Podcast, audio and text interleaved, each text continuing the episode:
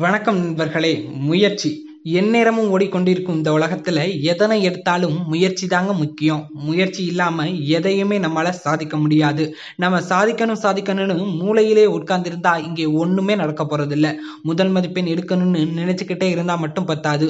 முயற்சியோட பல மணி நேரம் இல்ல. உங்களால எவ்வளவு நேரம் முடியுமோ அவ்வளவு நேரம் படிங்க.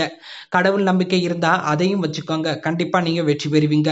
அழகில்ல ஆடம்பரம் இல்லைன்னு உங்க வெற்றிக்கான பாதையிலிருந்து நீங்க கொஞ்சமும் நலிவு வந்துடாதீங்க ஒரு கதை ஒன்று சொல்லவா? ஒரு இன்டர்வியூக்கு பத்து பேர் போனாங்களாம். அதில் ஒன்பது பேர் உயரமா அழகா இருந்தாங்களாம். முதல்ல நின்ன ஒரு குள்ள பையனை எல்லோரும் கேலி கிண்டல் செஞ்சு பின்தள்ளிக்கிட்டே வந்தாங்களாம். அவனை கடைசியிலேயே நிற்க வச்சுட்டாங்களாம்.